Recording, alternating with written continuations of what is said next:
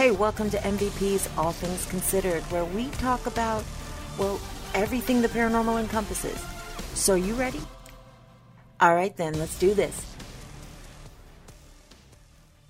This podcast wouldn't be possible without the support of our sponsor, Yup Gear. Is that Yup Gear? Yup. All right, welcome back, everyone, to another episode of MVP's All Things Considered. This season, we have been covering UFOs, UAPs, visitors from outer space, government covers cover ups and conspiracies, and where we all fit in the mix. This is our final episode where we will be answering all of your questions and comments that we have received throughout the season. My name is Evan, and I'm here with Mel, Joe, Tyler, and Paul. Let's get into it. Technically, we're not here with Joe or Tyler, but uh, Yeah, Joe's really, really sick. Tyler's going to be um, chiming in here and there. good deal. How are you guys doing? I'm Good. as far as what health wise or like The weather and everything, because um, y'all got slammed. So I'm out here in California. The rest of the team is in Tennessee. That's where our home base is. Um, but I know last week was, it's been a rough week, man. Yeah, man, we got fucked up pretty bad out here with some flash flooding and stuff, and uh, Oh yeah. a lot Yeah, of we people actually- missing and dead. We went down there to help out the uh, flood victims and stuff down in Waverly, Tennessee too. Went down there and took a bunch of food and helped feed people and and uh, you know all the people that are down there called in. You know your emergency services and such.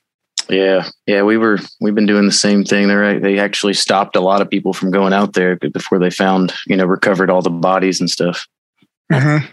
It's pretty rough out there. They had a rough time. The town of Waverly's all but gone. Wow. Wow. Yeah, it's been on the news out here. And I was speaking with Paul earlier um, with this hurricane that's about to hit New Orleans. Uh, the trajectory is showing that it's going to head north. It's going to stop in Tennessee or it's going to land in Tennessee and then go right right in the middle and then just travel s- straight east all across the state. So Yeah, I'm really gonna- worried about you guys as well as um, you know, my thoughts are out with my Tennessee peeps. Hope everybody's staying safe. Get those sandbags ready. Yeah, button up and bunker down if you can. If you uh, if you're in the floodplains, get the fuck out of Dodge.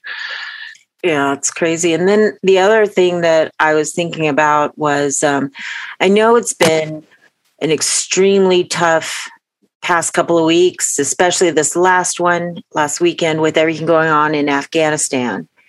Mhm. um, you know not n- not even thinking of it politically keeping all politics out of out of it just for veterans combat veterans people who've had boots on ground there um, even vietnam veterans are having a lot of ptsd triggers um, as well as you know there's it's been an increase in depression and and even suicides among combat vets. So, you know, it, I know for for um, my family, it's been rough. And if any anybody listening out there, if you guys need to hit us up, need somebody to talk to, or just want to chit chat about some bullshit, hit us up. Absolutely, yeah. This is, I think if there's there's always time to do a battle buddy check, but this is one of those times where it doesn't matter which branch of service you are. Reach out, make sure everybody you're you know everybody's okay. Your people are okay because they may not feel comfortable going to someone else, but if you've got a shape, they they've got that relationship with you. Reach out, and if not, we have posted in the comment section of uh, the podcast for last week. You can always uh, there's a link to a military and veteran crisis line you can chat online, you can text, you can call to talk to somebody. There's always military one source as well. And we will also be posting that on our Facebook page. So now we done got that out the way. We uh I know some people we've got some drinks. Let's do this. What you got for us, Evan? Uh, well, it looks like we've had a, quite a few questions and comments submitted to us over this season of uh, talking about little green spacemen and UFOs and whatnot. I know. I was surprised. Yeah, a lot of people are interested. They So- like us. They really like us. We're like one of those checks commercial, or was it Life? Was it Life cereal, Paul? Do you remember? Mikey not- likes it. He really likes it. Oh likes yeah, that's life. Yeah, Oh, Who the that is fuck eats life. life cereal? yeah, life cereal. That's like the most bland shit you ever put in your mouth. The grape nuts. What's the point? I know. And where is Joe? Joe, this would have been, I, I can only imagine some of the little shit that he would say right here. Bland shit you put in your mouth, and then Paul follows it up with grape nuts. Yeah. Yeah. yeah. Leaving it wide open there. Yep. But um, um all righty, Evan. Oh, So, do you guys just want to like go down through this list of questions here? And let's hit it. Hit it? Yep. All right, so um, the first one says, I, "I don't know any of the people who have submitted this. I don't have any names. I've just got the questions. So, don't hate me. Don't hate the messenger." Yeah, we just copied and pasted. Uh, we we just had the questions or comments copied and pasted and sent. So sorry, but you know what? We can refer them all as uh, Joe Bob Meth Head. Well, All right. That's right. Roger that. So, uh, number one, Billy Bob Methhead asks, uh, I've been following you guys for years. I thought you were just ghost hunters. What made you get into UFO and aliens? Billy Bob Meth Head, you just killed me with that. We've never been ghost hunters. Um, we're our team is paranormal investigators. We're, we're into paranormal research and investigation, and the paranormal is not. I think this is a common misconception. I, I think you two will agree too that the paranormal j- isn't just about ghosts and spirits and hauntings. It's about everything. yeah anything abnormal so it's it's a pretty big field of of i don't even like to say study but it, it's a hobby. It's a pretty vast field within uh, the this kind of hobbyist community. So no we're not ghost hunters. Never been ghost hunters. Been investigators. Um, i don't know about you two. Um, did you guys always have an interest in ufos Gosh, um, as as a kid, I uh, I was interested in all facets of strange and unusual. I mean, everything from you know facets of the mind that people think exist, you know, telekinesis and telepathy and all that psychic stuff, you know, to uh, yeah, UFOs and the possibility of having life outside the planet, you know, and uh, hauntings and whatnot. It's funny, the hauntings actually was on the low end of my spectrum it was something that came along a little later after my grandfather passed away and we had some really wild things happen at the house that uh, told me uh, he wasn't evidently ready to leave completely yet but anyway yeah that's that's kind of my interest Yeah, I, uh, when I was growing up, I watched a lot of, you know, horror movies and uh, science fiction movies and stuff. And ever since Ridley Scott's Alien, I was hooked into the whole thought of extraterrestrials and other creatures and outer, outer space and all that crazy stuff. But uh, I, I'm, I'm about all of it. I like all the paranormal weirdness that goes on. We're I'm talking into about. weirdness. I can do weird. i think go ahead I, I just uh no. For me it was no. I was never really truly interested in UFOs or aliens. I didn't really give a shit one way or another. That was me. Hmm. well from my generation anyway i'm i'm 55 okay so i'm a- i'm a little up there um my uh part of my upbringing was uh, a television show that, that that they had called in search of which was really really interesting had all kinds of odd stories about strange occurrences and all, all a lot of the sub- subject matter so you know that fueled the fire in me too you know it wasn't just reading random books in a library or anything like that television back then kind of had shows that catered to that. Awesome sauce. Yeah. All right. So the next question. This one's pretty funny. Is Law and Tyler the same person? well, we're not completely sure. Yeah, we don't know. We don't know. I sometimes I've, I've been calling him Law. Evan calls him Tyler. I don't know, Tyler. Law. I call him Tyler because Law and Paul sound way too fucking similar, and it just gets me confused. I got a small brain, so. Oh, is that why? Yeah. Oh, holy shit! Oh. Maybe they're conjoined. Who knows? Who knows? Maybe it's Bob Lazar. Oh no! That son of a bitch. That's it. Don't believe in anything he says. Uh, so the next one says, "What is your guys' background in uh, the military and the paranormal?"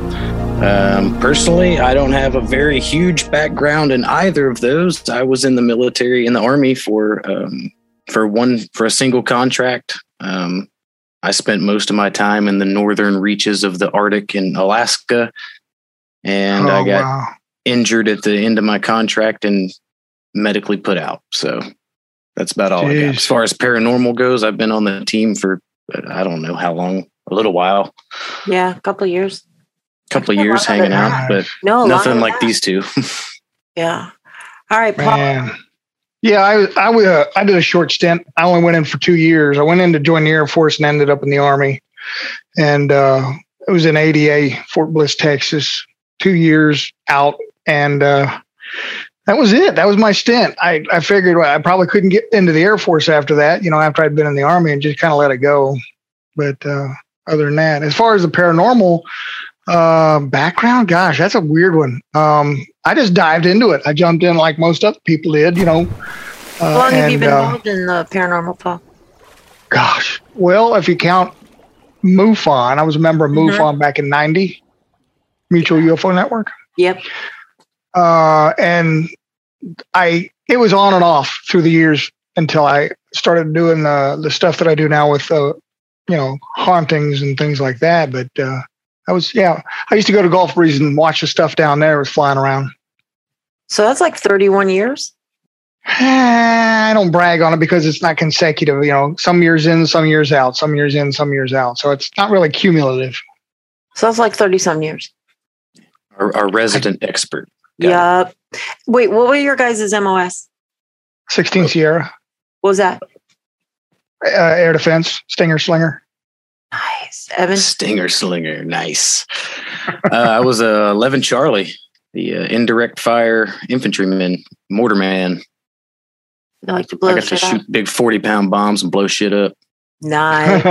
nice. I, uh, I was a combat medic in the army. Um, I did I did deploy.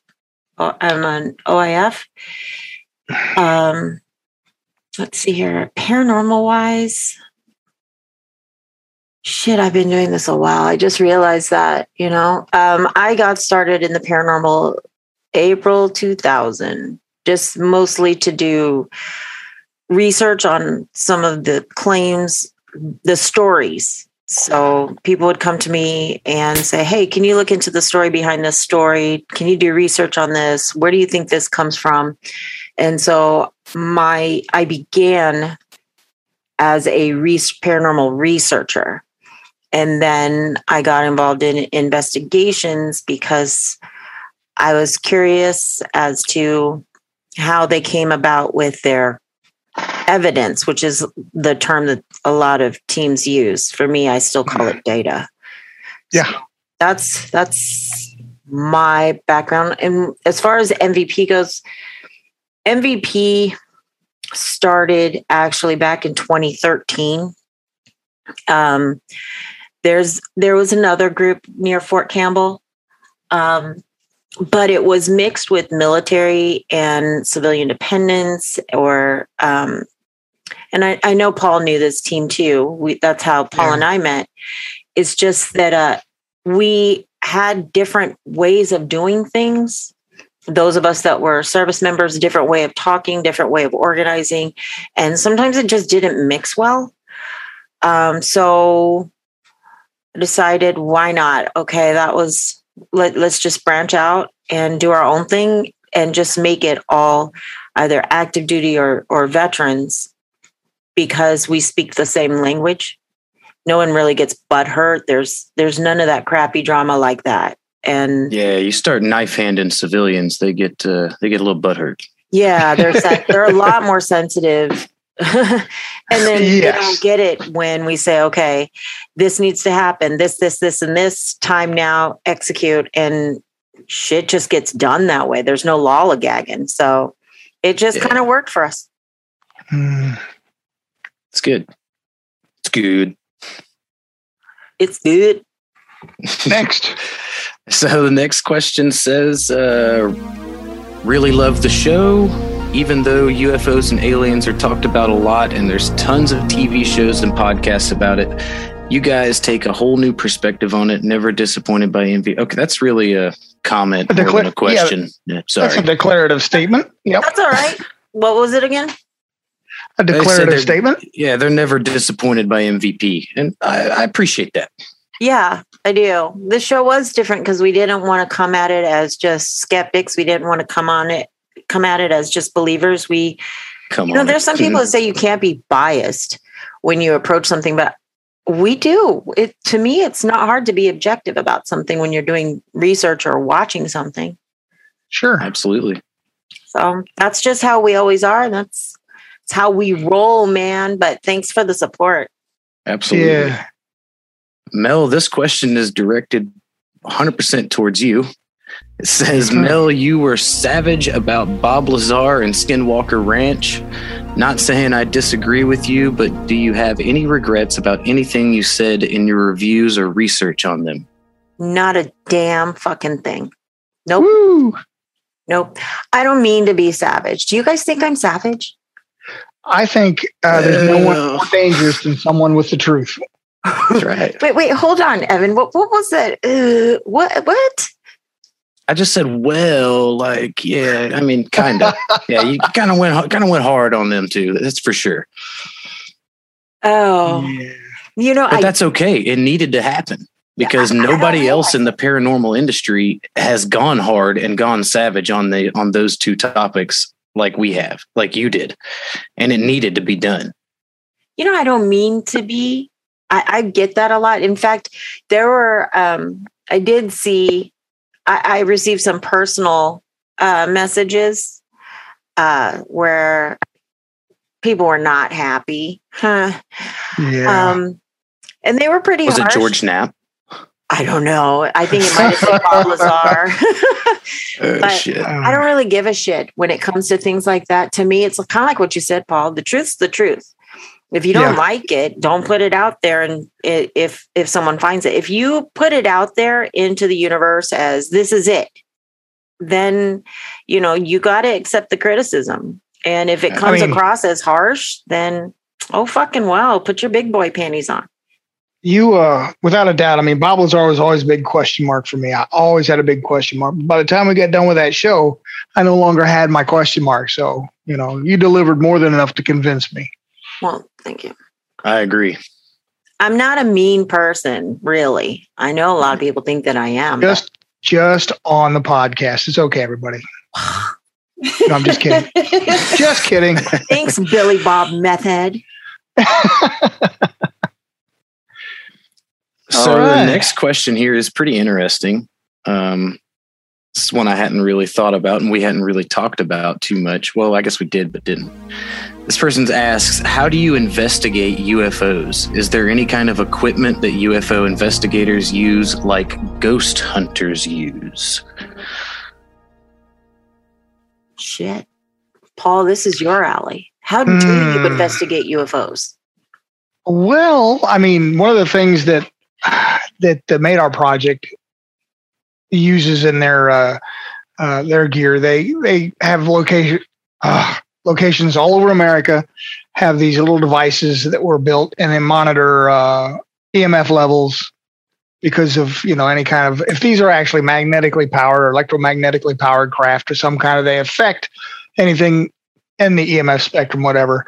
That's one of the things they're looking for, and they were looking for uh, barometric pressure changes and some other things, you know, atmospheric stuff, strong, strong indicators, things like that. uh, and then uh, all of that was tied into a in, a box that uh, would send out an alarm an alarm that would wake you up if you were asleep and give you a chance to go out inside and see what may be causing fluctuations in high uh, or strong EMF fields, barometric pressure changes, or any other whatever he's got in those boxes. Um, as far as uh, hardware itself, I know they use the um, what do they call them? Uh, EMF meters. What are the natural trifields? These trifields in there. I honestly I can't remember for sure other things that they use because mostly they're they're looking for uh, you know inclinometer type data stuff like that where you saw it how high the elevation the distance the triangulations and such of anybody who's seen something they may think is a, a pot- potential sighting uh, i'm having trouble talking this chemo is really locking me up uh, but anyway, as far as that, I I really don't know of a whole lot more hardware that they use that would cross over into our area. You know, uh, hauntings and such. It seems like, and correct me if I'm wrong, because I know that, for example, Steven Greer was hosting eve like events or something to where they could go and and search. But am I mistaken in thinking that investigating oh. UFO phenomena is that like after the fact?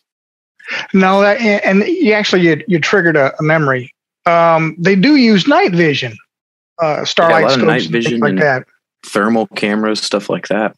Yeah, oh, so, so they do use those. Actively looking. So to do a UFO investigation, you're actively looking for something kind of like a paranormal investigation because I thought I thought it was just okay. Here's the claims and and you investigate that, but it's not. Well, they've got two different both. kinds. Yeah, they've they, you know you got your your standard uh, investigations. You know, somebody reports to the Mutual UFO Network. Uh, they send out an investigator to look into the case, and they do their job. You know, uh, and gosh, I'm really seizing up here and uh, you interview your witnesses and take all the you know readings and such, all uh, hardware that you're carrying. It's pretty in depth, um, which is kind of like what we do, you know, in uh, ghostly hauntings and such. But the other side of it is that you can go someplace where they've had a lot of sightings and just kind of sit out there at night with a you know a star scope or you know some kind of night vision and and look for stuff that's uh, you know traveling fast in the high up in the sky or something like that. So you never know for sure, of course, whether or not what you're looking at is a genuine UFO. I mean, obviously, unless the thing comes down, nearly lands on you, but you know, otherwise. Yeah, I think it goes both directions. You know, there would be you know active UFO investigations and then also passive UFO investigations where you would be right yeah, and I know that they they lay out there with night visions and thermals. Oh yeah, yeah. I, I, I used to do it all the time down there in Gulf Breeze and watch that thing fly around down there. It would come in every so often. You know, it wasn't a regular occurrence. You know, where it was every day, but every every couple of days or three four days, it would pop in. Behavior behavior of the light, and everything. It was always the same. It always looked like a swirling pattern of plasma in a ring. It was really cool really makes me curious about uh, you know what some of these uh, large you know celestial telescopes and stuff have picked up on their imagery and as far as UFOs oh, yeah. or anything like that goes. I'd, I'd, really be interested. Oh, yeah. You never really hear anything about these gigantic telescopes like picking a, up stuff, it, or like I'm near the. I'm well, not very near. I'm about an hour or so away from the um, Arecibo Park Observatory. So oh. I wonder, you know, what do they see up there? They've had to have seen mm-hmm. something. Had to. I don't they supposedly got video of things leaving the moon, you know, several objects leaving the moon on video, which is cute to look at. But again, you got to take it for what it is, you know, just record a video. Crazy. You never know.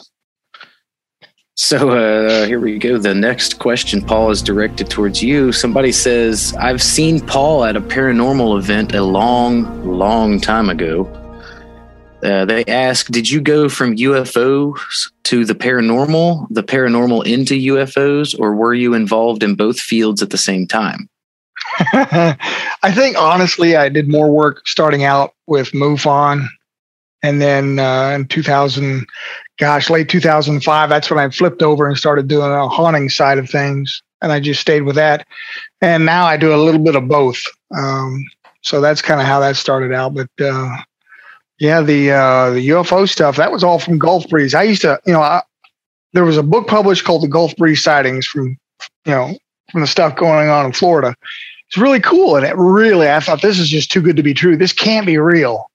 So then my family and I went down there, and we actually got to see this thing that's flying around.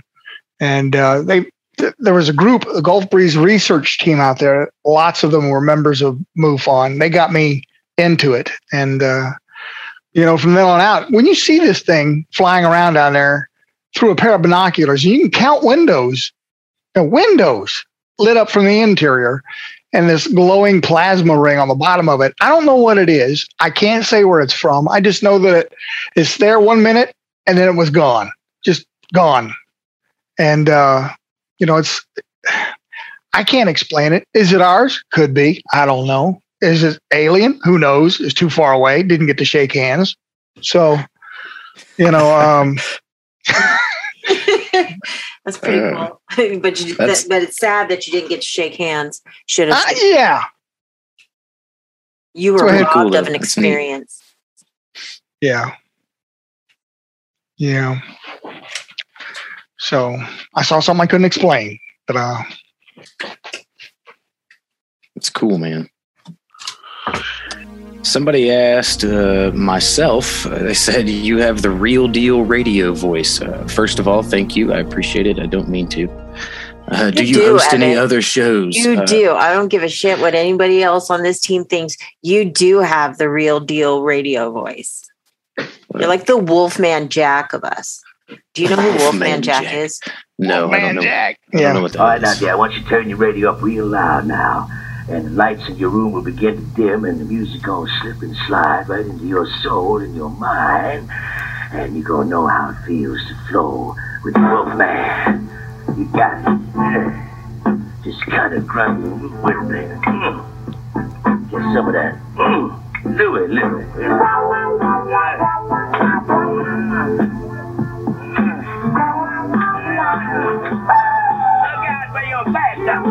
Damn. Damn. We I just dated and aged myself. So let's that, that before my time, I guess. Yeah. A little. As far as hosting any other shows, no, I don't, but uh, maybe I fucking should. You'd have so many fans. So many, so many fans. fans. and ladies and gentlemen, he does have an epic beard. This is true. Ah. Yeah. Uh, let's see. Next on the list, um, says you guys have lived up to your reputation as badasses in the paranormal. What can we expect for the next season, or is this it? I don't think this is it, and I think there will be subsequent seasons. Um, Mel, why don't you tell them about what's coming next? Actually, I'm going to leave it to Paul to tell what season Ooh. two is because Paul's hosting season two. Ooh, sweet. Yeah. So I, I guess uh, we're going to rotate seats here and hats. So I guess I'll be leading us into season two, covering uh, aspects of uh, ghostly hauntings. We're going to talk about gear, uh, how it plays its part, whether to use it or not, whether it's worth it, uh, shortcomings, pitfalls, methods that uh, are just horrible and should never be used. And we'll offer, offer up alternative methods that you may be able to use that could improve your investigations. Uh, there's a lot of stuff to learn, and uh, for all the basically the bullshit that floats around out there, we're going to expose it. It's going to be uh, it's going to be out there for everybody to see because you know, like flashlight tricks, etc., etc. I'll stop there.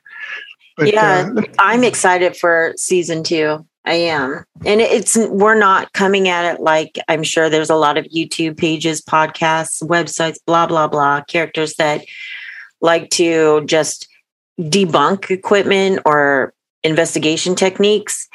We're not approaching it that way. We're just going to l- look at the equipment. Let's look at the technique. Let's if it's good, we'll acknowledge it. If it's not, then here's here's why it's it's shitty um, and fucked up, and here's an alternative kind of thing. Yeah. And Let's hurt Paul, some Paul, feelings. Paul's got this background in this, so and we've got some like Evan and Joe. They're really sciency and techy, and so they're it's going to be good.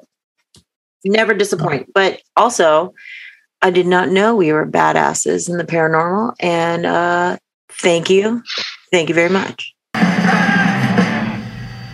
Hey guys, you know what else is uh, pretty badass? What? Your mom? No, besides my mom. I'll even settle for badasses! Exclamation point. I would settle. I will see that badass exclamation point and raise it badass all caps exclamation exclamation. it's infinity times two or something. I know like we don't want to go down this road. All right. Uh, the next person said, uh, referring to the episode on history and religion in, in regards to the UFOs, um, they said, "Wow, this went really deep." And really deep, I know where's Joe. and I'm relieved that it's nothing like Ancient Aliens or any of the other bullshit shows on TV or YouTube. They asked, Doesn't Scientology believe they come from aliens? Any particular reason why we skipped over this religion? yeah. yeah, there's a lot of reasons we skipped over that one. I don't see it as a real religion. That's why Insert Tom Cruise. I know, right? Show me the money! Jerry, you better yell! Show me the money! Tom Um, Cruise, if you're listening, brother, I love you. You're an amazing actor, but And he runs I- so fast. I don't get Scientology, man. I don't. I just how it was based in and L. Ron Hubbard and his background. And I honestly don't see it as an actual religion. I'm not trying to offend anybody intentionally by saying that. That's just my belief. But yeah, we did have reasons for not including them on the list. Well, also, we kind of really went down the rabbit hole with that episode. And by the time it was, you know, we were an hour in, I was like, well, I guess we don't have time to mention anything else. right? You guys don't understand. We have a team that actually has to edit down our stuff sometimes because, yeah, sometimes we there's going off into the deep end, and then there's just we just sink to the bottom of the ocean. It's- It happens. it does. We're Oh, not man. right in the head.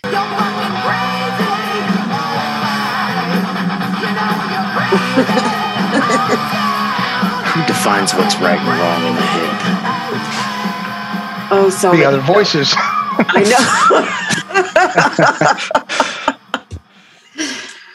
know. Next person says, uh, Thanks for the introduction to the phenomenon and unacknowledged. Well, you're welcome.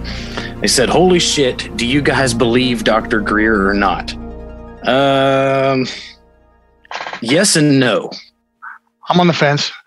Yeah. It- Some of the things he, I I definitely believe like a lot of the, uh, you know, government documents and, and meetings that he's had with higher up officials and stuff like that. I'm, I'm, I'm all about it. But when he gets into the, if you go past the phenomenon and unacknowledged and you watch his close encounters of the fifth kind video, you'll see what I'm talking about. Yeah. That's where it gets really weird. And he's talking about having conversations with aliens and they're coming down and having picnics with them and stuff. And it's, it's, it gets a little out there. That's where I draw the line. Yeah, he kind of lost me with that. And I, I think it's, this happens a lot when people get a certain amount of recognition. Like they're they're going strong, they're good to go, they've got sound uh, documentation, evidence to back up their claims, and then it kind of just goes to their head, and it just gets so far outlandish that it's like, dude, you were you had something, but now you done lost me kind of thing, you know. And I think for me, that's what happened with Dr. Greer. I think he just he went off the deep end, bro. Yeah. Yeah, I could say you could say that. Uh, Like that, like you mentioned, his close encounters of the fifth kind thing, I was like, the fuck did I just watch?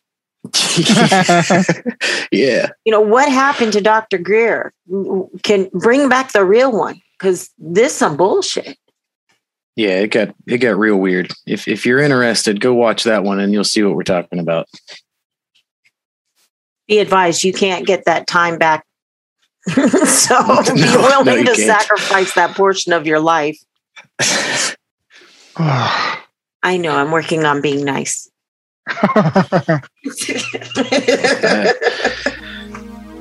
Uh, next person asks, "What do you think is the biggest UFO cover-up?" Now that's insinuating that there are covers up cover-ups of UFOs, which we have talked about, you know, extensively over this Mhm. season. Mhm. Um, and it's up, still up for debate. There could, could be, could not be. I don't know. Mel has What's brought a lot your of top good points list? to the table. What's your top list, Evan? I mean, I'm going to have to go with the obvious and say Roswell. Hmm.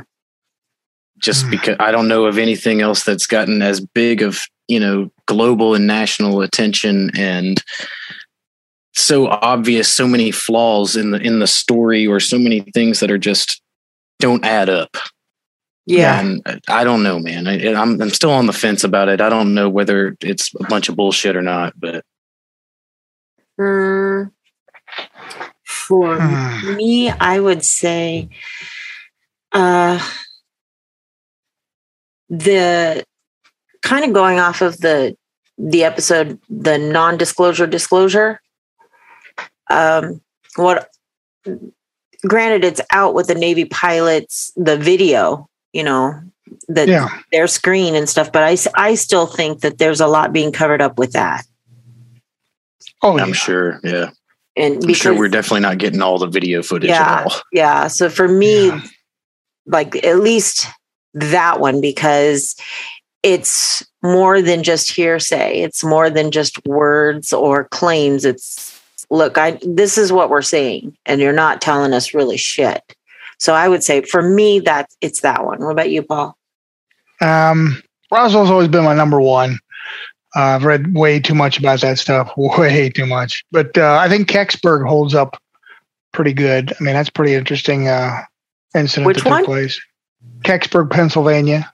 What- UFO. What what backstory? What? Oh, it's it's they had a, an object that came down, and uh, it was retrieved in the middle of the night.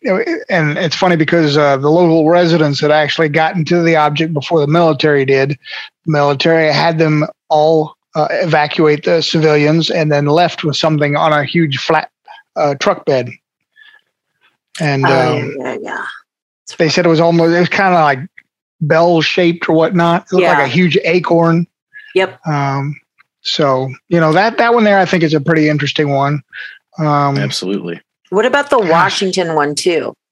overflights, Of the overflights of the cap of the yes, yeah, definitely. me, that one's a huge one. Oh yes.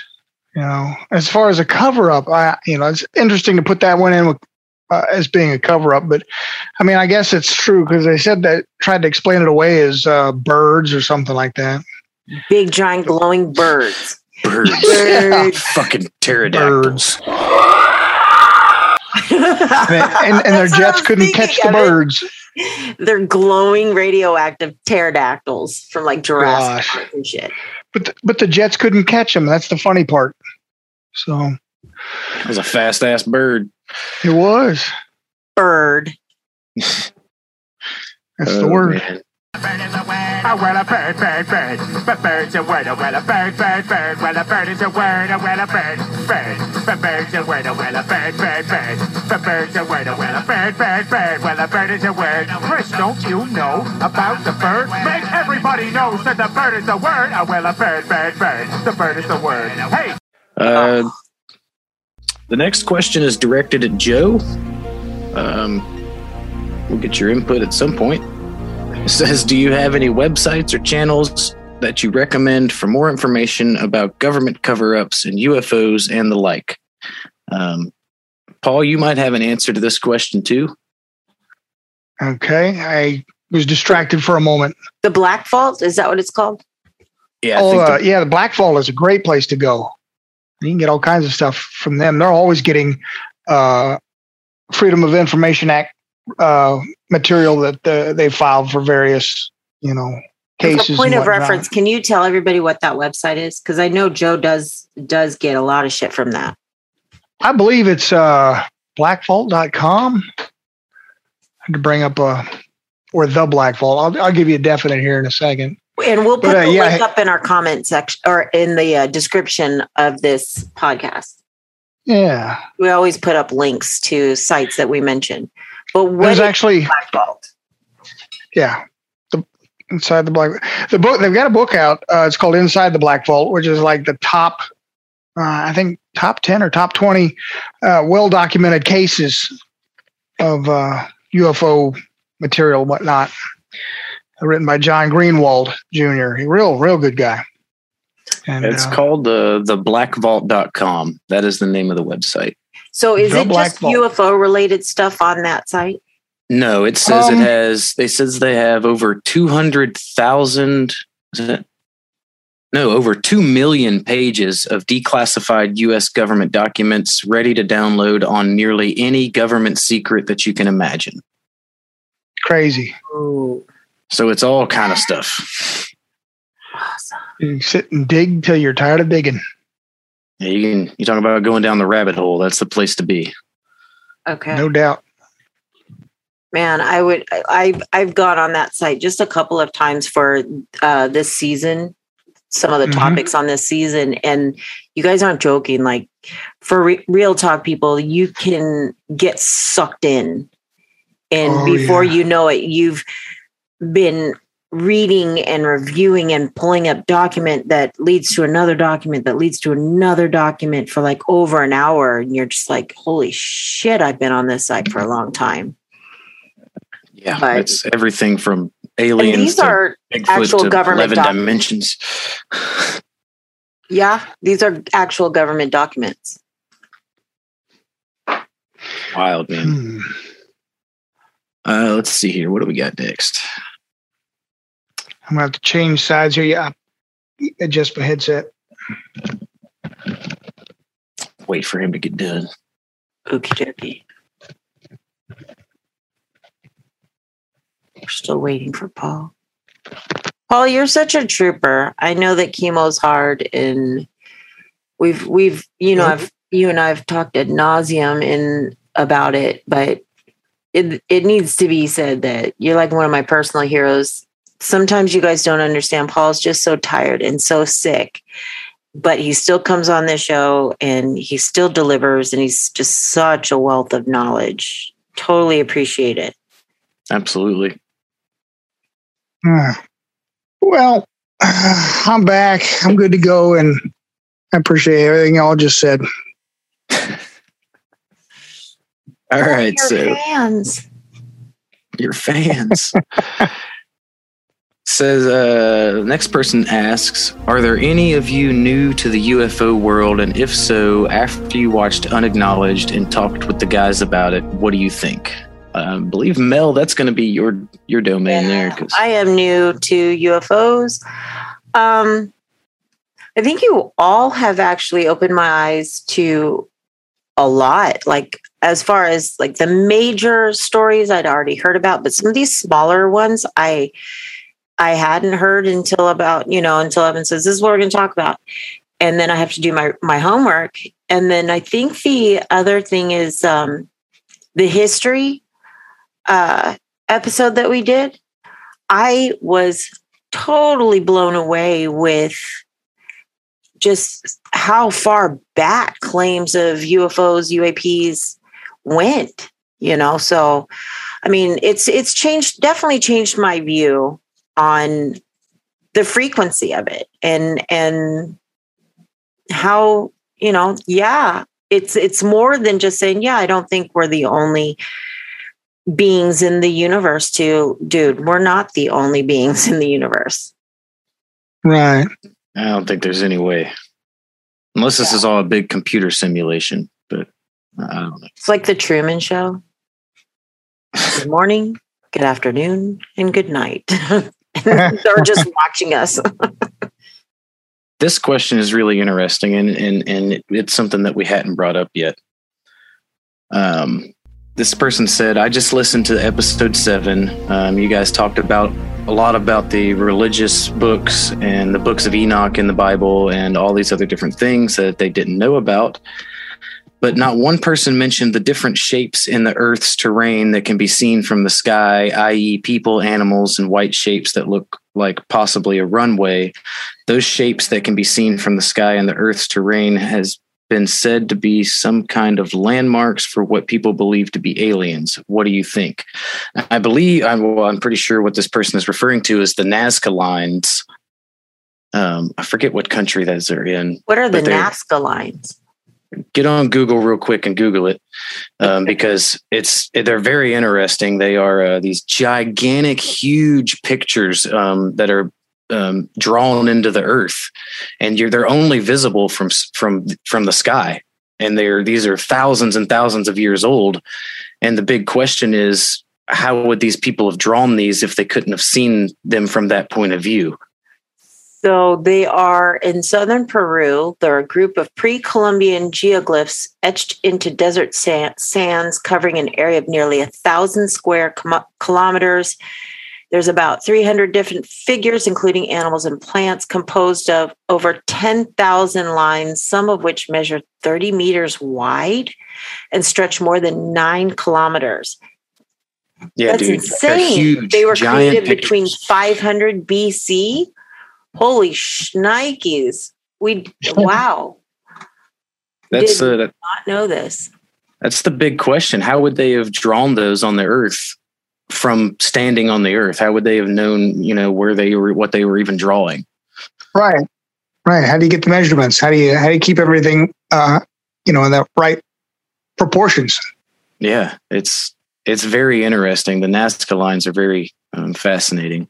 And you're right that whoever asked this, we didn't mention those, and and I guess because that didn't, I guess I didn't think about it as being religious, or but I guess it should have been mentioned in the historical aspects. Holy crap. I'm looking at some of the images. Yeah, dude, they're wild. They're so even. Yeah. And I have like the, uh, a slight OCD where I like everything to be equal and even on two sides of something. And this is insane. So seeing that for the first time, Mel, that you're you're a newcomer to those, what what would what's your first reaction to that? How would you have drawn that if you were, you know, lived in 500 BC? How would you have drawn that on the earth without being able to see it from the sky?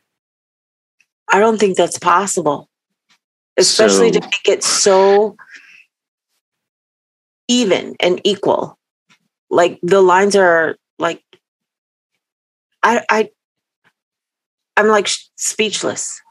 Like I'm looking at the spider and I'm looking at the legs, and it seems like they're so perfectly measured out and spaced. How would they do that?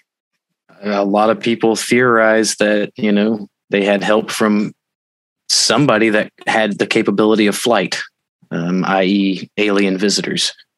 So it's So saying here that just north from the Nazca uh, Palpas region along the Peruvian coastline are other glyphs from the Chincha culture that are somewhat similar. So that's, dude, that's Yeah, a there's a- really good question. What do you What do you guys think? Do you think Well, they're talking? It was, it's like a message from or to aliens. I don't know, man. It, it would have to be some sort of communication effort and also cooperation in communication because the people on the ground making those would have to have had somebody up in the air looking down at it to show you where to place your rocks and stuff. I don't know, man. Yeah. There's I- I also think one of honestly- the mountainsides over there that's like completely cut off on the top, uh, all the way like a big giant runway across the mountaintop. I think like- uh, I think they were made to to get the attention of whatever it is you know that was happening from the ground. Because doing it from the sky, even though you did- did it from the sky, the people on the ground wouldn't notice it. They wouldn't be able to see it. That's so interesting because, and and to the listener who wrote that, thank you so much because that's one of the things that I love about the show is I'm constantly learning. I may not necessarily agree with something, but that doesn't mean I'm not learning something new. Like this is quite profound. It's it's like wow. It really makes you think. You know, uh, It what does. what could have done this, and and how did they do it, and why? Yeah, to me it's just as amazing and just mind-boggling as the um pyramids. It's like Yeah. how the fuck? That's a good question. The question. You can ponder on that one for a little while. Um, yeah, the next question says uh, this listener said one thing I heard you guys talking about and bringing up is that is how our technology is possibly or some believe came from alien technology. They said they are a firm believer that some of our technology found in modern day phones, computers, internet, and so on um, is a reverse engineered alien technology picked up. What's your guys' thoughts on that? Oh, um, I I know a lot of the stuff that I heard growing up was that they had uh, got the uh, what is the name of it? Uh, it's a particular component, not a diode, not a resistor, transistor. That the technology for transistors were actually uh, some something we we got from them, whoever them are, uh, and fiber optics, and it might have been one or two other things like uh, memory metal or uh, you know materials that you know like the the glasses you wear, the frames you can twist the crap out of them, let go, and they go back into the original shape. Um, Yeah, the fiber optics is a big one. I think that's that that's one I've really heard about being yeah, reverse engineered. and this is going to sound goofy, but um, gosh, what's that material? Uh, you put two pieces together and they stick, and you can peel them apart. Velcro. The word was that the Velcro was a material originally on the uniforms worn by some of the recovered bodies, and that's that's how they figured out how to get the the suits off of whatever it was that they'd found. They discovered that they didn't have buttons; it was uh, it was all Velcro. Velcro is high tech. It's crazy. I always say Velcro is the best damn thing that the army ever invented You're right. or Between- stole. it's I don't give a fuck where it came from. Aliens, Billy Bob Meth Head Joe. I don't give a shit. That's fantastic. That's high technology right there.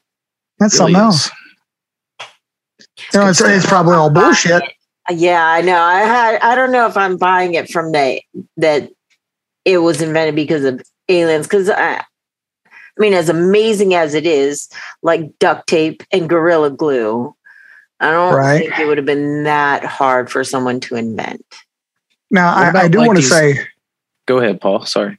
I, I do want to say that uh, a lot of people probably don't know this, but if you go to the uh, Wright Patterson Air Force Museum, uh, they actually have a display case with various items in it, and the case itself is labeled UFO.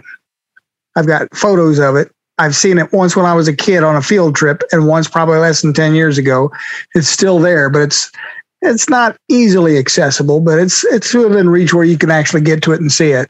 And I thought it was interesting because you know they had various items in there, and it's like one of them actually looked like it had that Velcro, not Velcro, but uh, um, oh, fiber optic stuff all over it. But I'm sure most of it, if not all of it, was just various pieces from recovered crashed aircraft and such. You were really going to blow my mind if you said strip of Velcro, a Velcro patch. then, you know, I would have been like, fuck yeah, I'm going. Booking a plane trip right now. oh, It's interesting though. It's an interesting thought about you know possibly reverse engineering um, otherworldly technology to benefit our ourselves, and and a lot of people really believe that that's the case, especially with a lot of these uh, super advanced aircraft that we have and. Uh, other technologies such as you know some of the super crazy superconductors and wild shit like that Yeah. Yeah, I think it was uh, I, I Corso who said that he was taking materials that was kept in a filing cabinet at some place he was at, and he was taking them and shopping them around to different companies to see if they could figure out what kind of what, what they could do with it. So Cool. who knows? Who knows? who knows it's hard to tell Uh, the next person asks, let's see. They said, other than Eisenhower, Clinton, and Truman, what other presidents discussed the UFO phenomena? Discussed. Yeah, like openly discussed. I don't know. I'm I'm gonna say Or at I- I least don't- been interested in. Yeah, I'm say all of them were interested in it. they may be. I know Jimmy Carter was. Yup. Don't nobody say anything negative about Jimmy Jimmy Carter. I may Jimmy be a Carter. Republican, but I love me some Jimmy Carter. He's something else. But Jimmy did. I want to say Gerald Ford uh, had an interest in some stuff, and there was one other one that I, I know uh, Obama was questioned about it, and he's like, "Can't talk about it. Can't tell. You know, can't confirm. Can't talk about it." Was Yeah, he joking that though? too. That's it. We couldn't Probably. tell. It was on Jimmy Fallon or something. Yeah, yeah. Hmm. What about like the Bushes? Oh, sorry. What about Bush Senior, Bush Junior, uh, Reagan? Yeah. Anybody know? Bush was in a position to know, but I don't think he ever said anything. What do you mean he was in a position to know? Wasn't he in charge of uh, one of the major departments before he became president? I thought he was just governor of Texas. I, if I'm not mistaken, at one point he was involved with uh, Senior, are you talking about? senior. Yeah, not junior, senior. Oh, okay. Yeah, I can't think of what what in the world he was in charge of. What are the major like intelligence divisions or whatever? I can't think of it. Uh, I know Kennedy definitely. Kennedy, yeah, Kennedy, Kennedy, Kennedy. He was definitely Man. interested in the UFO stuff. Hmm. Kennedy was? Supposedly, uh, allegedly, anyways. You know, um, there's a didn't know lot that. of yeah, there's a lot of information about that that he was probing really hard into the UFO topics um, while he I was knew he was probing really hard into something, but I didn't. Oh, Whoever she was. Happy birthday to you. Happy birthday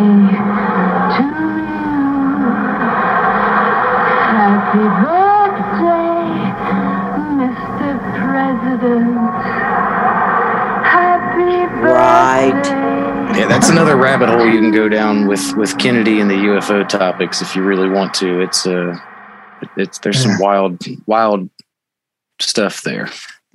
Director of Central Intelligence, Bush Senior. There you go. There Oh. you go. Oh yeah, so he was definitely in a position to know. Definitely. Yeah, it, it makes you wonder about, for me, the ones like way before. hmm You know, I wonder if they ever were curious, if they ever saw anything outside of the more modern ones who have access. You know, during times of technology and and the smarter our technology became. hmm you would think that they would become even more and more inclined to find out. And it makes I mean, you I think- wonder how come presidents can't know? Right. I think I it's honestly- all about a need to know basis, you know, and a But lot they're of the some of president. those. Don't they need to know? Yeah, I know, but You as would- we've learned, there's a lot of those, you know, black programs and black organizations that are super deep, secretive, crazy shit that not even the president or any of his advisors even know about or can control. I think that when it comes to the president knowing it's just a temporary job, he's only going to have it for two or for four years or eight years. Either way, it's only temporary. So you're not going to share your biggest secrets with somebody who's only going to be in that particular position that short amount of time. But Exactly. yeah, they still though once they leave office, you know they still receive security briefs. Oh, I'm sure they do. But is is it worth you know Q level of secrecy? Q level. Q. oh man. So next person asked if there are any other films or shows that we would recommend to watch that are not bullshit. Hmm. That's a toughie. We've we've covered most of the ones that aren't bullshit, but I'm- I'm Walking sure with there the are some tall more. whites was interesting, Paul. I will th- say thank you for uh, recommending me watch that. Oh yeah, I, I read the uh, I read the uh, Charles Hall's books. He's got like five of them. Um, of Millennial Hospitality. Uh, I recommend everybody check those out. Those are uh, they're they're kind of drawn out, but it's uh, it's just interesting to see what was gleaned and what he had to had to do with uh, where he was at. You know, he's a weather basically like a weather guy. He had to report readings from weather balloons and all that stuff uh, out there in the middle of a well, I don't want to say too far off from my Area 51, but um, yeah, Charles Hall, he had a pretty interesting time. Uh, I'll just say that for anybody who wants to read some interesting stuff, check out Millennial Hospitality in the books by Charles Hall, or like uh, was said just a minute ago, to, to watch the uh, Walking with the Tall Whites. Um, what is it? That video that's on. You, Yeah. you watch it on YouTube, actually. You know what? One thing that is is really intriguing to me is the fact that I personally like the bullshit like fiction movies about aliens and UFO encounters and stuff like that. Like, um, Yeah. but it seems I, I have to question: Do you think they know something to build it around? And and the reason why I think that is, for example, Deep Impact, The Core, Armageddon all came out around the same time, all talking about pretty much the same thing a, major disaster because of an asteroid. And that was before the general public really, really knew that there was, in fact, an asteroid about to, you know, that is on track towards the Earth. Yeah. And so you you have to wonder, okay, so many of these things, like close encounter of the third kind, is it the third kind? Close Yes. encounter third kind, yeah, that. And you have to wonder, okay, what do you know? hmm You know, or you know, is did someone feed you something to make these like contact? That's a pretty damn good movie. You know, There's a lot of really good, you know, fictional or Oh, yeah. allegedly fictional alien uh, movies out there. Uh, one of my favorites is uh, the old school uh, so M Night Shyamalan's Signs with Mel Gibson. Oh Gibson. God, yeah, I Well, just that watched was that wild. the other day. Such Yeah. a cool flick, man. Oh my gosh, it's it has everything. Like I was telling uh, my husband, I was like, I can fucking watch this movie over and over and over. It's one of the few movies that I never get tired of. I will watch over and Mhm. over, even to the point where I can say all the lines in the movie. This is one of those where I really enjoy it, and then I I start to think, you know, kind of like with the crop circles or or whatever it, it was to signify this or that is it based kind of on something that I didn't know about? It's to me, I don't like the documentaries because to me they're more bullshit and far less entertaining than the fiction. I'll actually get an idea or inspired by something from one of these movies and then I'll start looking it up and then I come across something that I can verify. So Yeah. yeah. I don't know about documentaries, things to recommend because the things to watch I've been recommended by these guys. um, you know, the, something I think we forgot about was like uh, the Travis Walton experience. You know, the Fire- one from wait. Snowflake, Arizona. Fire, what? Fire in the sky? Oh yeah, that was the Hollywoodized version of his account of his events. But uh, the books, he's got he's got his own book you can read. I have I actually haven't read it yet. I got so many still to to finish before I get to it.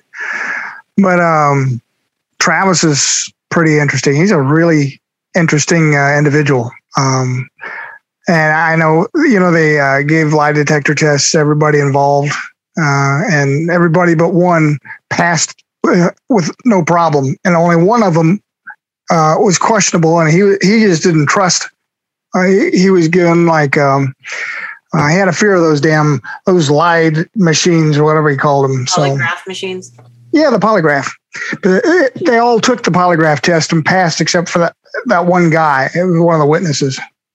So I mean, if five witnesses say, "Yeah, we all saw it," and one witness they don't know, I I believe them. Interesting. How do you guys come across these documentaries and stuff? How do you Oh, this know is- what to watch? I've known about this since 1973. I think is when it happened. But I mean, things Except- like walking with the tall whites, unacknowledged the phenomenon. Uh, was it Close Encounters of the Fifth Kind? How did you guys come up, like, come across them or figure out this might be a good one to watch?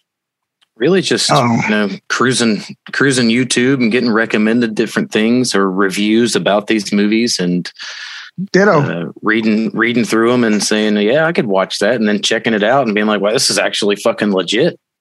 Yeah. I mean, there's, there's 20 to 50 bad, you know, piles of shit, but you can find a gem in there every once in a while. Yeah, Moral of the story, folks: you can find a gem in a pile of shit. So start Yes. digging. So Start don't digging. stop. Make sure you go through everything. If you stuck a lump of coal up his ass, in two weeks you'd have a diamond. into the anals of ufology. On that note, next question says, uh, "Oh, this one's funny." Said, Are you guys scared of Mel? Because I am. you guys scared of Mel? Uh, sometimes, sometimes won't lie. I I don't know. I I mean, it's not. It's not. I don't think I, I've never really looked at it like that. I just know that the, she's somebody who, uh, if she says it and she says she's going to do it, she's going to do it. You know, she's always been uh, highly trustable. I've never seen anything like that. But the night that we talked about Bob Lazar, she educated the shit out of me. I couldn't believe it. And uh, you know, I, I kind of at first I was like, man, she's really just shredding him, just tearing him apart. You know, and at first I thought man, why did I see all this stuff? How did I, you know, how did I get duped? But you know, anybody can be duped, of course. So you know, when she finds out stuff, yeah, you know, if if you don't know it's coming and she's in it, you'll you'll find out. like a honey badger. it's it's only when her inner NCO comes out that I get a little, little there you go. Oh man, you know, I my uh my some some of my other friends they say that uh I'm like Lilo and Stitch. I have two sides. I'm either nice or not. or not? Yeah. That's great. I'm not scary, really. I'm not. No. Uh, God, let me let me. I gotta pause right for just a second. I gotta piss real bad. Me too. Okay. All right, good deal. Be back. And now break for ur- urinication.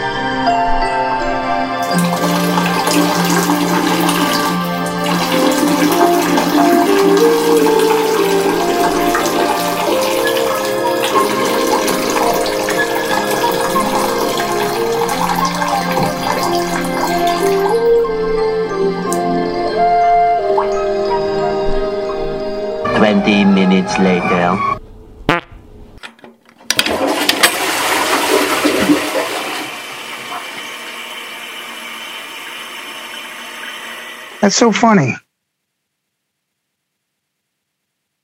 Everybody mute. I'm alone.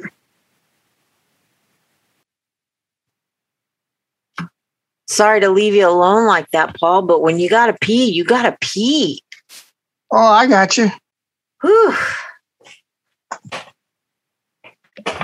Have you ever had Keep to pee so bad that, and you, it's usually when I'm like sleeping that hmm I can hold it. I can hold it a little bit more.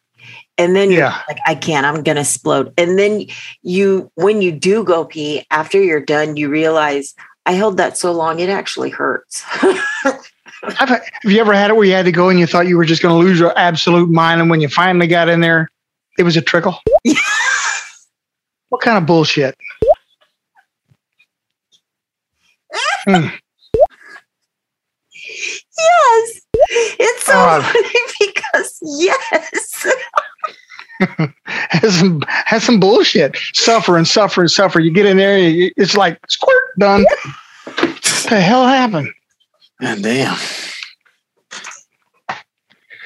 It's like Ugh. 30 ounces of whiskey and Evan. coffee. though. You gotta ask Evan because I need to know. Oh, okay, okay. Now, have you ever had to go at night? You got to piss, and you're holding it, you're holding it. You're like, I can make it to morning. And you finally reach a point where you're like, I gotta go.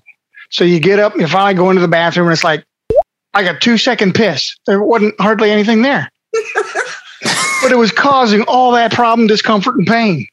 Oh man. No, no, I can't say can't say It's I like- have that problem.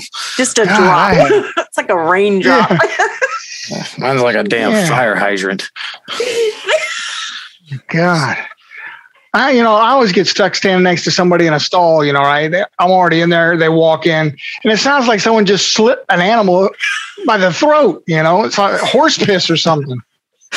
And I'm just thinking, I'm over here just to trickling along thinking, yeah, Mr. Micro Microurethra here. Oh man. Jeez. And it's always the guy that wants to come stand right next to you too. He- Like there's five open urinals over here, and you want to come stand right fucking next to me. How you doing? That, that, that bothers me. I don't like that. And I- I don't like going to a restroom where there's no sidebars so that, you know, everybody isn't getting a good look at, you know, what you have for sale, you know? Jeez. Oh man. oh, That's I great. love our talks. Okay. All right, getting back on track here. We got a couple more questions. Um, this one's actually interesting, and we didn't mention it during this whole season. Um, this this person asked, "How come no one on the International Space Station reports any UFO sightings, or do you think the government is hiding any reports of them?" Holy Um, shit. That's a good one. I believe not too long ago, a year or so ago, maybe a couple years ago, there was a there was actually a video taken of what was allegedly a UFO from one of the astronauts on the ISS. Hmm. Um, I believe I saw that. I'll have to double check and look that up, but but there are not many about- of them. No. uh, so it was from their live feed or something, and it showed like some mysterious lights drifting behind the space station. Is that what you're talking about? Yeah, yeah, it might have been from the you know the GoPros or whatever they have mounted out there that are constantly live streaming from the ISS. There was somebody picked up some unidentified stuff flying around out there There's, in the like- background. 10, 10 UAPs that were seen. That's crazy. That was actually there's two. Last year, um, Ivan Vagner, a cosmonaut on the ISS, uh, released footage with a UFO into it. And then in July, NASA's live stream from the IS, ISS also had uh, it had 10 small objects hovering right below it um so it's just kind of crazy Hmm. but it makes know if me you- wonder do you think like like that is they're out there they Oh, have yeah. to have seen something more than just once don't you think i never I even would think so, especially that. being in in low Earth orbit, or I don't know if it's low Earth orbit that the ISS is in or not. Either or. I mean, you can Google those two words together, UFO and ISS, and I'm sure you're going to get plenty of returns. Yeah. It is an interesting thought, though. Um, it's a good question. Whoever if wrote they that. did report stuff the government would cover it up at this point though Uh, it's getting harder for them to. I know that. Yeah, I mean, know, I would say something there probably has been something, some things covered up from up there. If if there's something that crashed right now and it landed somewhere in a community, to not get recorded on on you know the nearest 50 phones would be a miracle because everybody's got their videos running. Not mentioning all the satellites orbiting the Earth that are, you know, Sure. recording videos and taking pictures of every square inch of the Earth and the ISS. There's just no way. yeah, you'd have to see something. Yeah. Definitely. I think I they had to, there's no way. They're out Mhm. there in space. Sure. Come on, man. Should ask Mulder.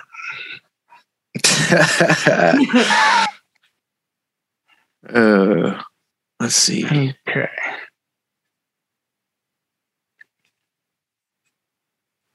This person asks, says, I think you guys are right that there's a huge conspiracy to hide and deny UAP and alien phenomenon.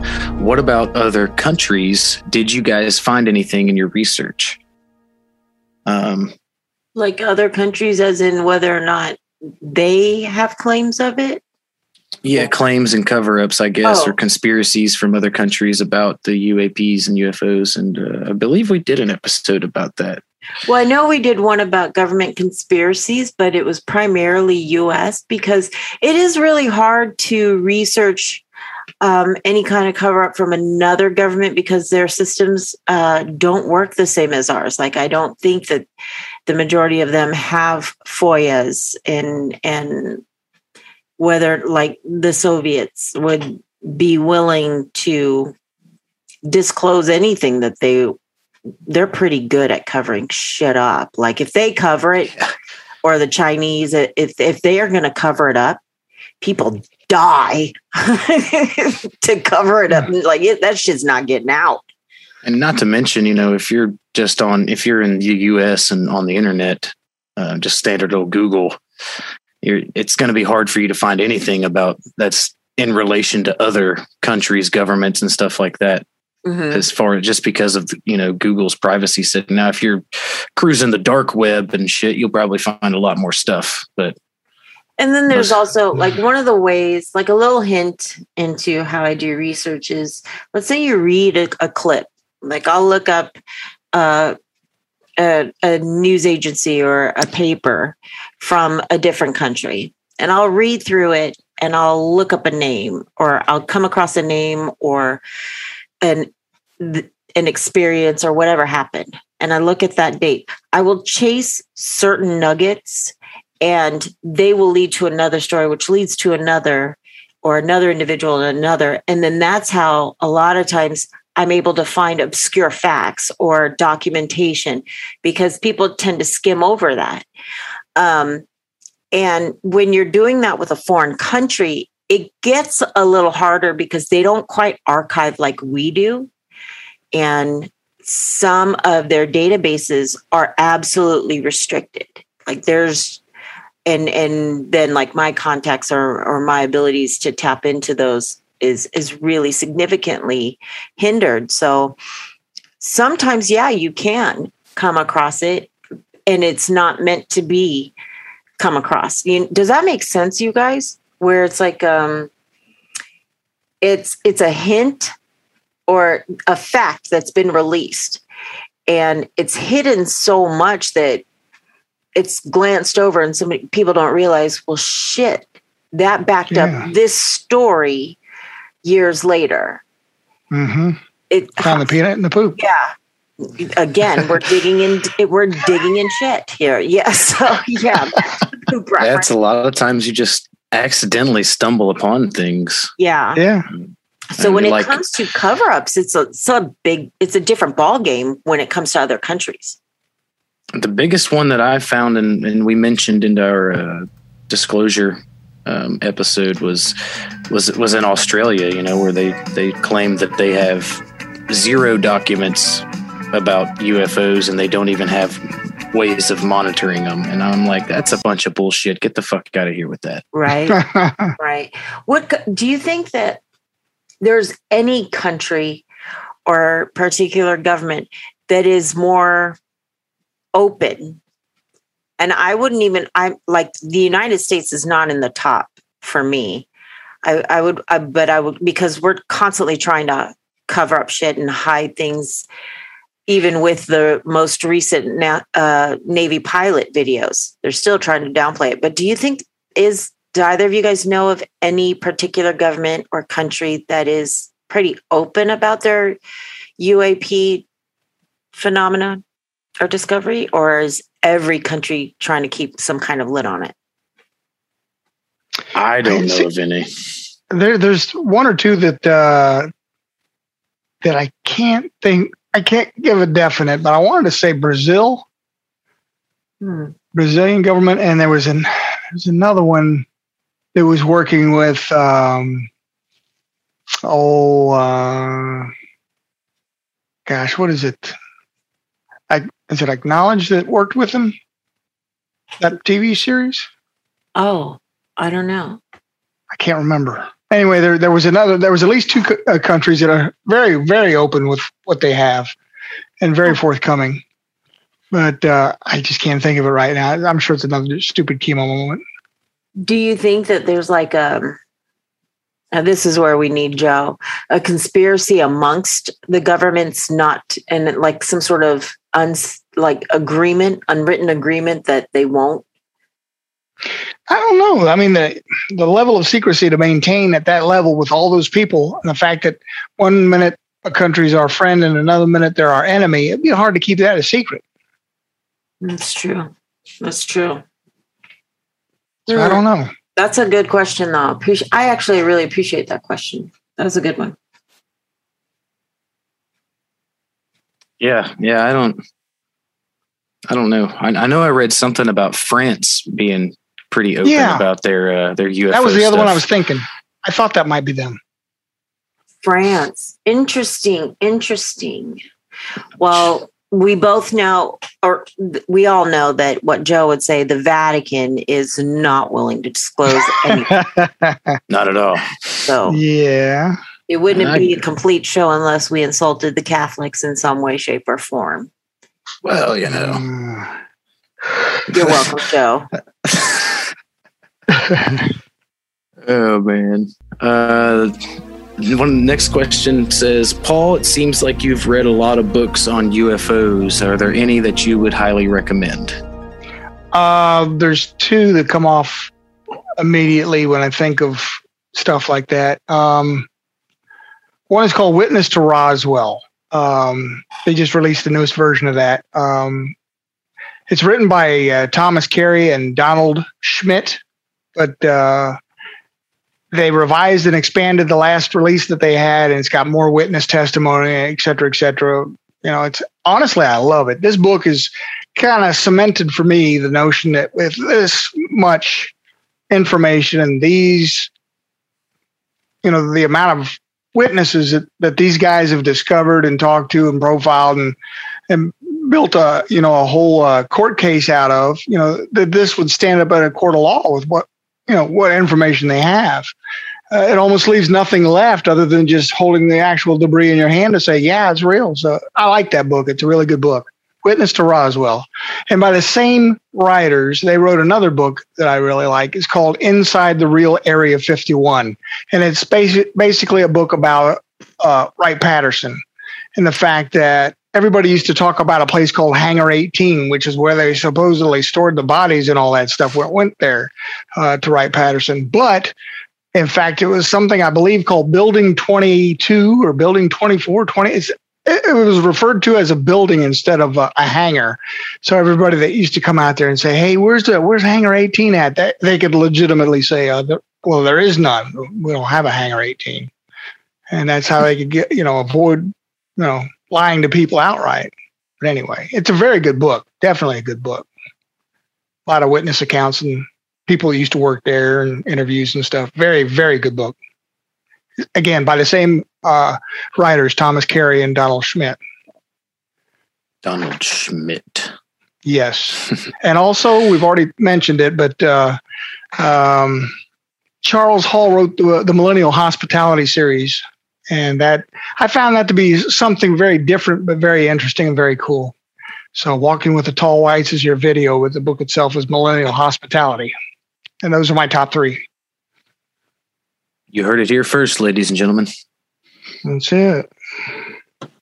All right. Um, next question. There's two more questions. Uh, the next one, kind of a silly question, says that this is one of my favorite shows. You guys fucking rock. You keep it real and just call it like you see it. Appreciate that. Whoever wrote this. Um, they asked, "Who is the nicest on the team, if anyone, and who is the meanest?" Uh, Paul's Like- the nicest. and No, I'm we all know who the meanest is. That Tyler and Law are the nicest because they don't he, they don't really speak that often. Tyler and Law. You You guys say Hmm. I'm it's not me that's the meanest. It could actually be Joe or Evan.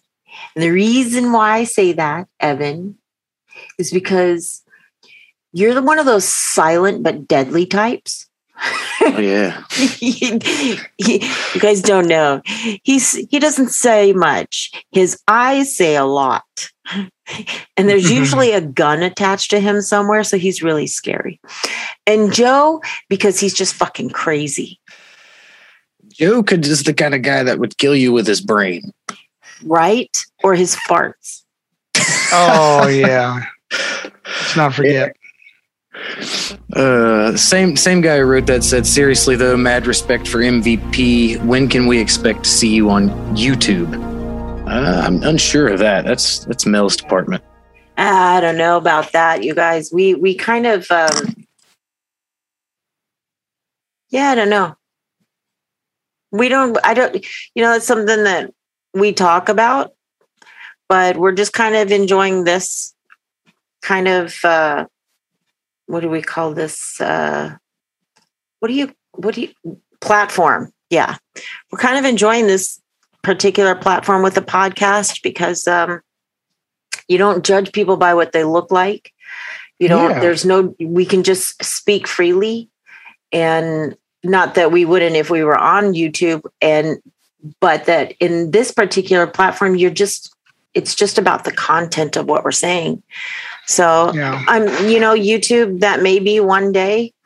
Um but we we've never really been celebrity popularity driven like that where look at me look at me. I need to be on every social media platform. I need have every single account. I want to be famous. That's just not been us. We just really care about what we say. So if it happens it happens. If it doesn't it doesn't.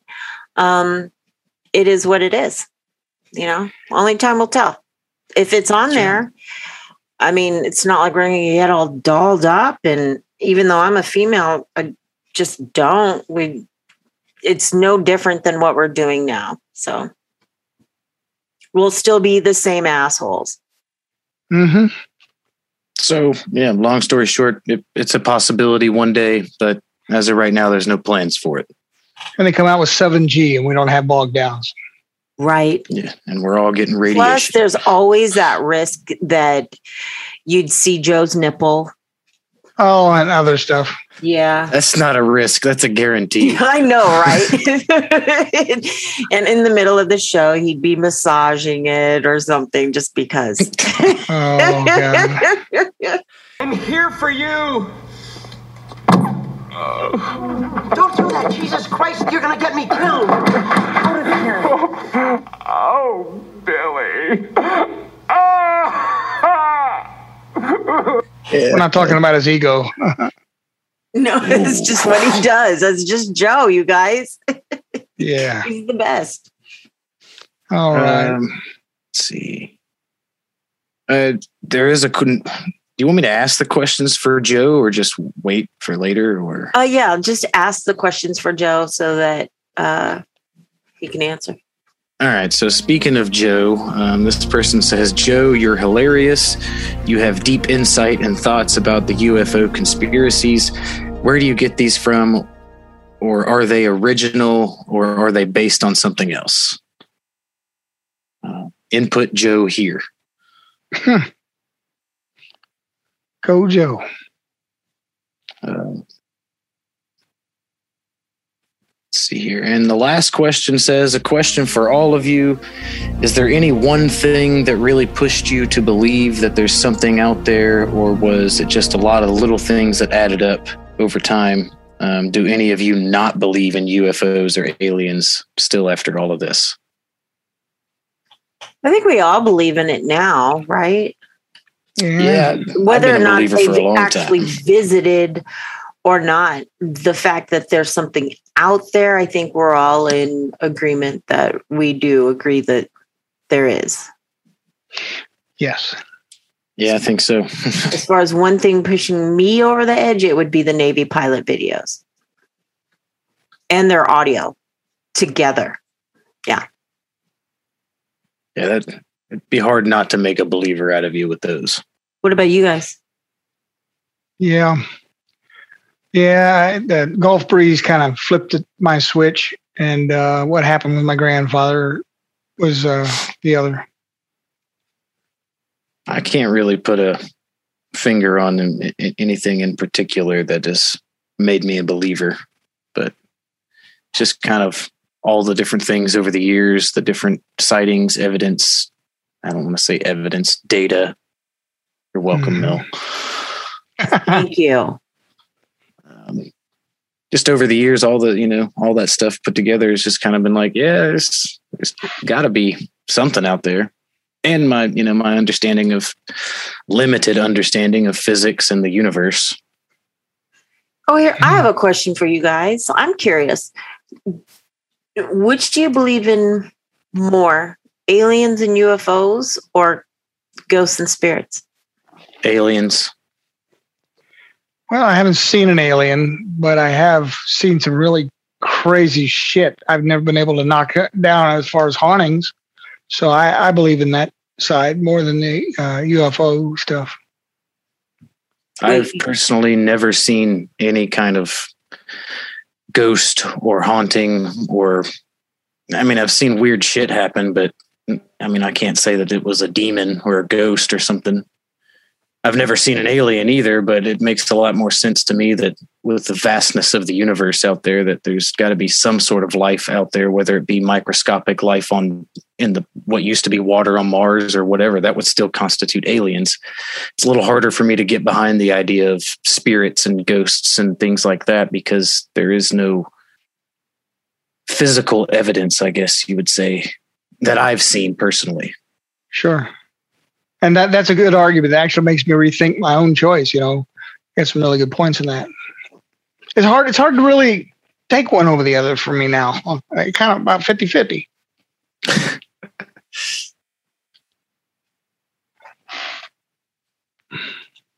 Mel, Oh, um,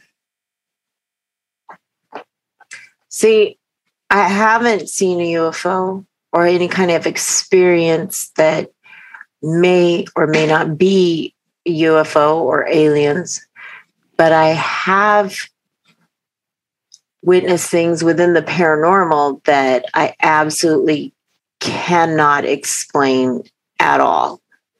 So for me, it would be but the lot the logical side of my brain is saying there's no way we're alone you know what i mean? Hmm so it's kind of a toss up i would say if i'm basing it on what i've I've, I've seen or experienced it would fall into the paranormal realm. But if it's i know there's no way possible that we are the only beings in Mhm. existence. So well, here's a question for you. What if the two are one and the same? oh shit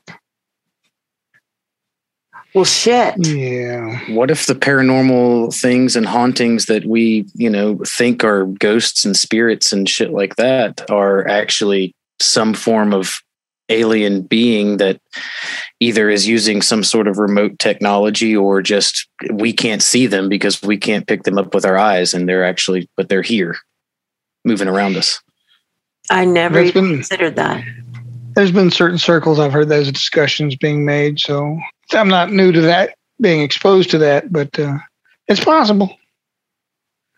Just Yeah, I, I'd never even thought of that. I and that's crazy because I've been doing this so long.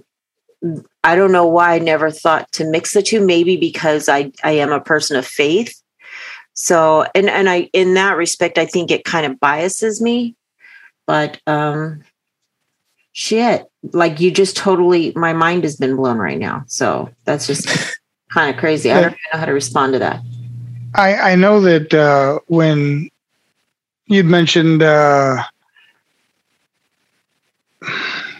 losing my train of thought here, when when it was said about you know why they believe that uh, you know we're not alone in the universe, the biggest argument for that is we say to ourselves, well, you know.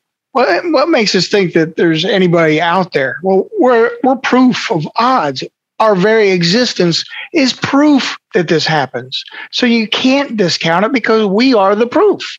So if we exist, they can exist, especially when you know damn well and good that we are not the oldest part of this ever expanding universe. So if we're not the oldest, and who knows how old the universe is, it's insane and absurd to just assume that we would be the only life ever created in the whole scheme of things. So that's that's how I that's how I get through that one. You know, the same the same process that created um, life here on Earth through different mixtures of well, whatever you believe, you know, whatever your faith tells you. Sure. Um, but as far as the scientific processes go, the the uh, you know the combinations of different um, stardust and minerals and all kinds of things like that eventually created the life here on Earth. That same process could have happened anywhere else in the universe as well. The, the odds Sure. are for it for sure.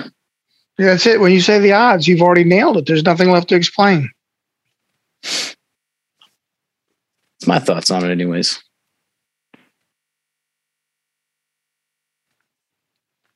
So are that is are those it?